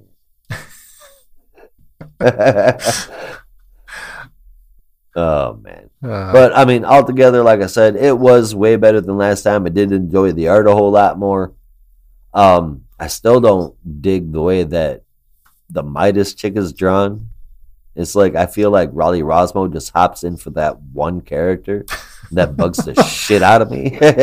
But other than that, man, I mean, like I said, not bad. Not bad. I gave the whole issue with a 7.5 and a 9.5. I've rounded this up to a 9 out of 10. The book as a whole was really good for me. The first part was, you know, a big part of that. And the artist even more so. So that's where I landed with Batman. Or at least this one. I'm kind of in the same boat. I gave Ghostmaker a 6. The art was great, but the story just really didn't do it for me this time. And I think we're finally out of villain backstory, so we can finally get to some more interesting content. Wait a minute. Hold on. This story didn't do it for you. No. But the one where he was just walking through a cave shooting people not with tiger story. Laser eyes. It's just the tiger laser eyes that I love. It's not the whole story was about the same as all the others. That was just the right level of crazy billionaire that just like I love that one moment. Tiger laser eyes. If you have tiger laser eyes, you are a supervillain. Period. Well, yeah, he stole it from Madame Midas anyway, but that's so crazy. Yeah, she's a great villain so far. But yeah, overall, I can give this a 7.25. I'll give it for overall in the book. It's still enjoyable. The art in the main story is fantastic. I'm just the backstory is kind of dragging it down a little bit for me. Yeah, well, fair enough. Yeah. Again, I mean, I only gave it a 7.5, you know, slightly better than what I considered just a comic book, but that's it for that one. We're going to put it to rest. Next up, we have Batman's Secret Files, The Signal. It says number one. I imagine it's number one of one.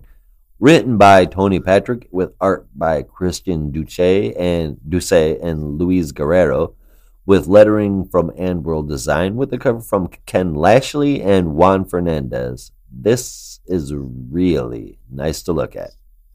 Mm-hmm. With all of the events that happened recently in Gotham, naturally that leaked over into Gotham by day as well. Because of this and how Duke handled himself during the Dark Multiverse folded and divided by 2 square times pi, Batman reinstates the Signal daytime operations status. I think that math was right. We've got other players making an appearance too. Former teammates Ricky Sheridan and Daxton Chill, now codenamed Rook and Alt respectively, are not happy with Signal and they attack him in the park. They actually just want to use his powers to access this place called the White Market. It has, apparently, the best of the best illegal tech and weapons. Duke follows Rook there, and they narrowly avoid capture after Signal uses both of his powers at the same time for the first time. And he's definitely out for answers now. I think this was a cool story featuring Duke Comics. I hope that this is a setup for something happening with him rather than just a one-shot. You know, I mean, because if that's what these secret files are just going to be one-shots to acknowledge side characters that aren't coming into play, I'm going to be a bit disappointed. I'm still going to enjoy seeing them, but it's going to bum me out that these stories are getting set up and they're not going to go anywhere. Mm-hmm. But anyway, it definitely looked good. The colors and illustration. And like I said, this was written pretty well. I gave it an 8 out of 10, man. I'm a Signal fan.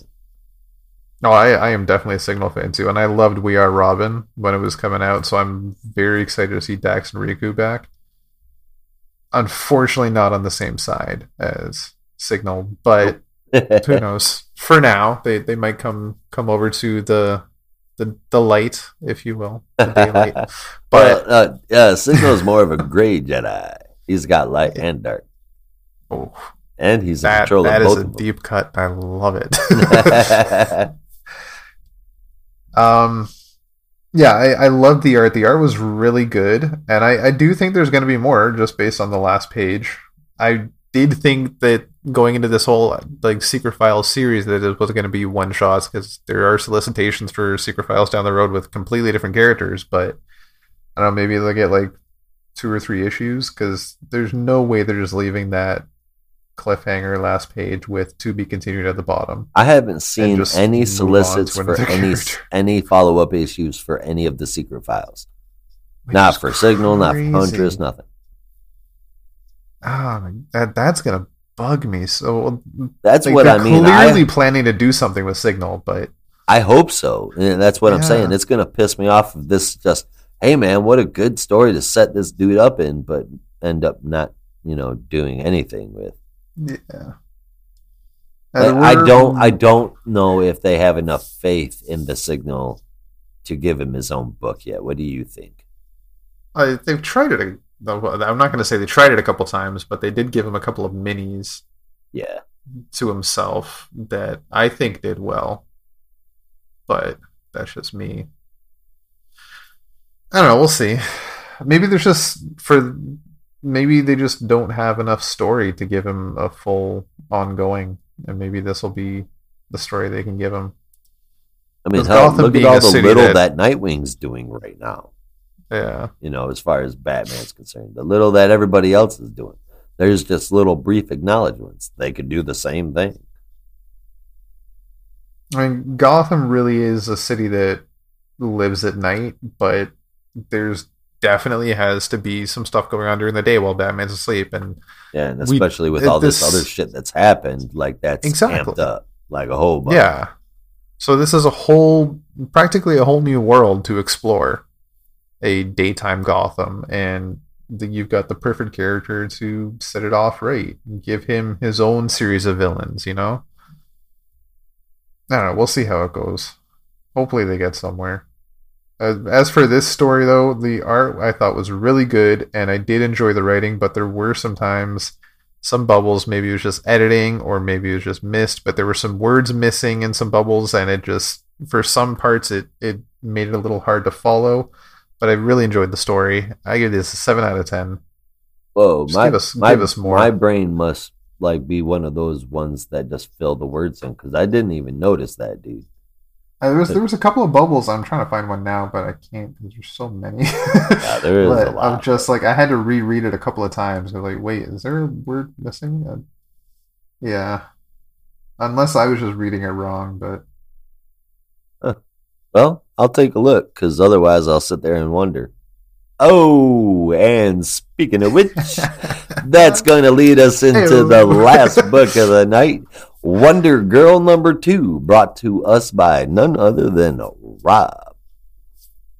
Before we get into that, just one more thing I wanted to ask you about the Signal. Shoot. And this is something I'm when they brought up that book that was in the white market, did they call it? The white market, yeah. The white, yeah. No, Later on, better than the black market. That's a little weird. Yeah. Just saying, man. I get where you're going with that, with daytime and light and what, but come on. Yeah, call it the light market or some shit. Yeah, I don't know. Yeah. Okay. Anyway, in the daytime market, they had what they later called the Crime Bible. But when I first saw it, I thought it was. and I don't remember what they called it in death metal, but like the book that was like telling the story of what's happening in metal and death metal that like Barbatos was keeping. Yeah, I'm not sure what the hell the name of that book was, but it looks just like it, if I'm not mistaken. I want to go double check the artwork, but it seriously looks like it, but now they're calling it just the Crime Bible. But the Crime Bible has been around in the Batman universe for a really long time. Yeah. They're a cult of criminals. Batwoman, excuse me, gets tied up to them a whole lot more often than Batman has in a while. Mm. I don't know. I want to look. I'm so excited for that, but I was almost positive that was the book from Death Metal. I don't know. I could be wrong. I probably am. I'm not the writer. Okay. So that was that. So Wonder Girl. Number 2. So, from Joelle Jones, she is rating and drawing with Adriana Mello. And we have colors from Jordi Belair and letters from Clayton Cowles. So we return to Yara Flor underwater. Yep. She is saved by a serpent-like spirit, possibly a demigod, which grants her the magical bola we saw her use in Future State. Yara is then blasted out of the water and brought to safety by the tour group. The head guide gets her on a plane to get back to the hotel she is staying at, while at the same time the various Amazons that are tracking down Yara close in tight. This group also includes Artemis and Cassie Sandsmark, the previous Wonder Girl. After a couple failed attempts at an attack, they decide to band together.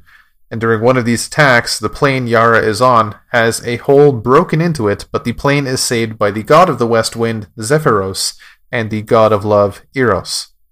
Eros accidentally cuts his hand on an arrowhead, and by the magic of the arrows, he falls deeply and magically in love with Yara Flor. Yeah, Eros is their version of Cupid.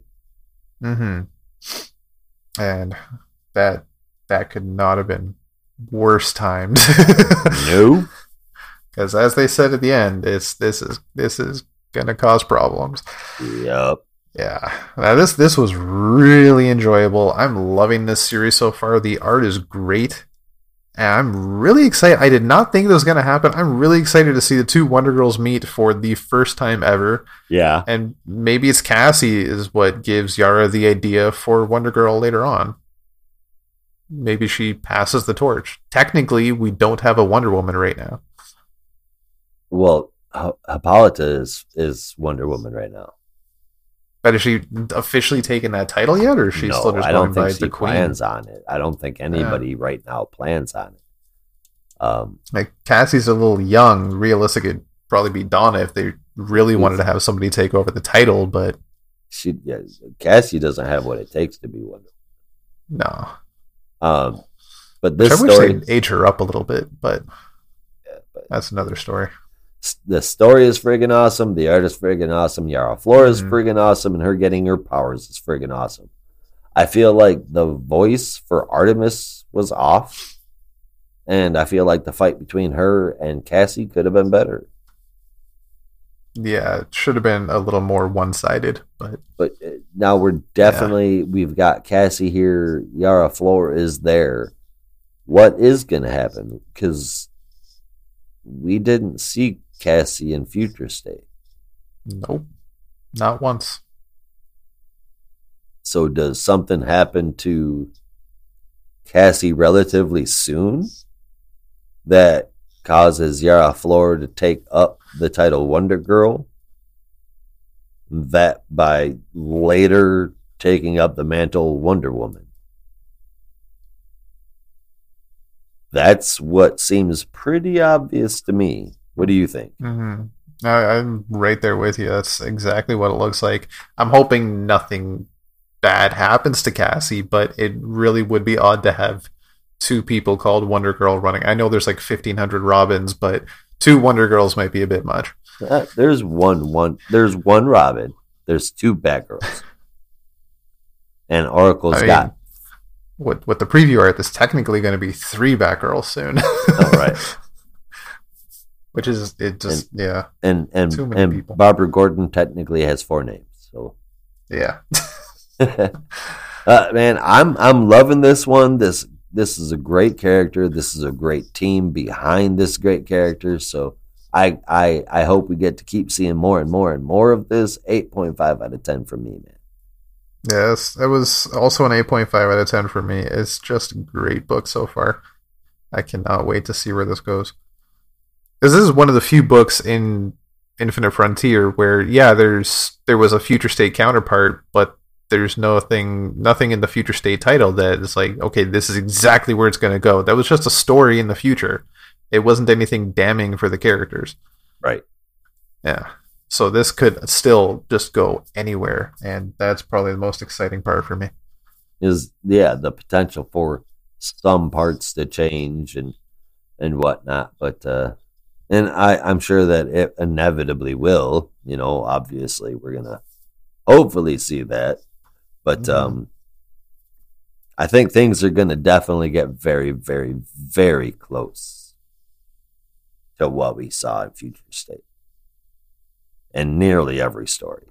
But Cassie may still be alive. She may be, you know, tucked away on one of the islands or who knows where. Maybe Deusa finally turned her to stone. I don't know. All right, man. Here comes the nicest part of the show. We're going to pick our top three, our favorite moment, and we're going to tell them to you. Rob's going to go first. What you got for us, Rob? Okay, so at number three, I was a little surprised at this, and you might be too. For number three, I had Suicide Squad. Oh, yeah? It was just really enjoyable this week for me. I ate it right up. And I'm really excited to see where this book is going. Very similar to what we just talked about with Wonder Girl, the Future State counterpart definitely had some stuff that it's going to go in that direction, but the journey there, who bloody well knows. Right. There's and if it's going to be one of those books where it's just like jumping around the DC universe and just interacting with all the other books we're reading right now, that's fucking awesome. I think that's great, and I'm enjoying that. I can't wait to see what happens next. Number two, I had Wonder Girl, like we just talked about. Fantastic book. It is really good. Beautiful artwork. Joel Jones really knows her way with a pencil, both drawing and writing. Oh, yeah. And number one, can you guess? Green Lantern. Unfortunately not. A little darker than that. Nope. Nice House on the Lake. Of course. Of course. Oh my God. Like, there's nothing else we can say, or at least nothing else I can say that I haven't already said. I am just gushing about this book anytime I talk about it. It's fantastic. It really is fantastic. It is. Pretty close to you right there. For number three, I have Wonder Girl. Again, this creative team behind this character is... It's a home run. They definitely need to keep going. Number two is where I put Nice House on the Lake. This book continues to get better and better and better and better and better. And I can't, like he said, I cannot say good enough things about this. But surprise, surprise, my number one is actually going to go to Batman. This, I thought, regardless of the Ghostmaker story in it, the front part of it was so solid that I couldn't overlook that. It's Batman. It's my favorite character, and he's being done right. So thank you for that. What was your favorite moment this week, Rob? Favorite moments? Honestly, is the splash page of the Fear State tease. That was just when you turn the page and you see that giant ass scarecrow. Yeah, just that was exciting. Oh yeah, that was beautifully drawn. Yep, like usual when Jimenez is in a Batman book, I cannot find a favorite panel. Like, that's intensely hard for me to do. So usually I pick outside the box by picking outside of the book. And that gives me when Yara Flora got her powers. When she gets that bolo, I think she's getting her Wonder Woman powers, because she says later on, why does she feel this way? Something similar to that. Yeah. So this is where the story starts to get good. And wow, did it look pretty, man. It was done so well. That the whole book, yes, but that scene in particular, the bright yellows and the golds, and I hate yellow as a color personally, but the bright yellows and the golds and the against the black, this was beautiful, man. But that was the really nice part of the show. And now for the not so nice part of the show. It's time for... Oh, that's nasty. Okay, Rob. Who is your stink nugget this week? Gross. So this time I did have a bit of a coin flip to make. If you're a listener on the Pride podcast, coin flips are everything to me. Indeed. Okay, so it's a little tough. So I had two books that scored very similarly on the low end, but the one I picked scored like ever so slightly higher. But when I looked at the two books between the two stories as an overall, Justice League just got me a little bit more interested in the story, whereas The Conjuring just failed to entertain me a little bit more. So The Conjuring is my biggest stinker this week. I do like a good ghost story sometimes, but this one's just not that scary to me. I don't know. I'm just kind of dull at times. I get you. I understand. Yeah. It's definitely not pull you in great for sure. Yeah. If we do call the Nice House on the Lake a horror book, then The Conjuring isn't even this in the same class. No. Let's put it that way. Oh, hell no. Yeah. But on my stink list this week is Justice League. That continues to aggravate the shit out of me for two reasons. One, Ram V's stories shouldn't be down there. Two, the Justice League stories should not be down there either. Definitely not. You can't argue those, and the only argument I've ever heard against the way Bendis writes is that I am taking comic books too seriously. You know what, dude? I'm 42 years old, and I've been reading these things since I was like 7. I know these people. These characters in the DC universe, because I very rarely traveled outside, only for story arcs that look just like full on appeal to me, like hardcore, like Midnight Suns with Ghost Rider and stuff like that. I was just surrounded with the DC universe. I gobbled it up for so long. So yeah, when you start writing Batman and Green Lantern and Green Arrow to sound like a couple of kids in 8th grade, I need you to get the hell off of my comic book. That's just me, though. Excuse me while I drink my tea.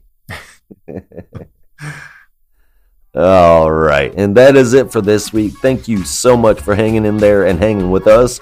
Remember to visit notarobotpodcast.com for everything Not Robot. As always, there is only one way we say goodbye around here. Be good to yourself. Be good to each other. And don't be a robot.